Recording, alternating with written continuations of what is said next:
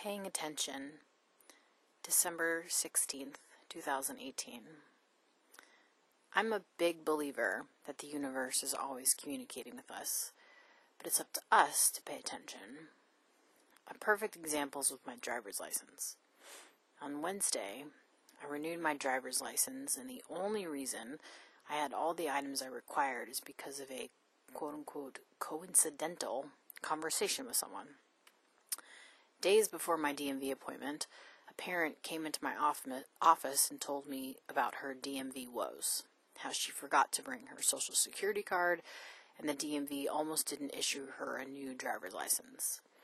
California recently passed a new law requiring people to get a real ID for travel within the U.S. by October 2020, which necessitates showing a social security card or similar document.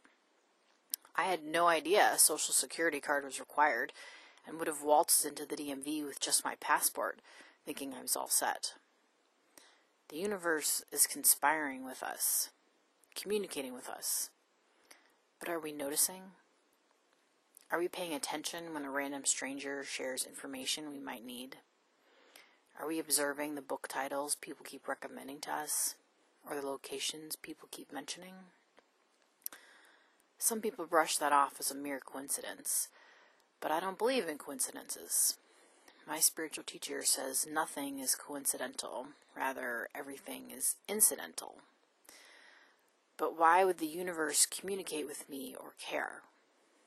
I choose to believe in a loving world where I am co creating with the universe, where we are partnering together to create something that otherwise would not have been birthed.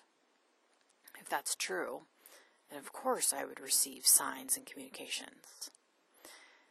I also want to acknowledge here things are not always sunshine and roses. Sometimes life throws painful things our way, and then the question becomes is the universe still a loving one?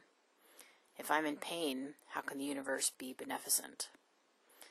What I've shared with people recently is sometimes we have to step into darkness to confront our demons and sweep them out. I know for me, the painful experiences in my life forced me to deal with things I would have kept bypassing. I very easily could have continued to skirt around issues and pretend they weren't there.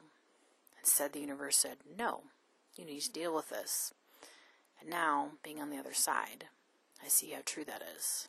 I think I'm going on a tangent, but my point is the universe cares about us, loves us, and communicates with us. It's not always pleasant and it's not always easy, but if we're paying attention, the path will be smoother. I dream of a world where we realize the universe is always communicating with us, a world where we understand things come into our lives for a reason, a world where we realize even when circumstances challenge us, they're still ultimately for our benefit. Another world is not only possible, it's probable.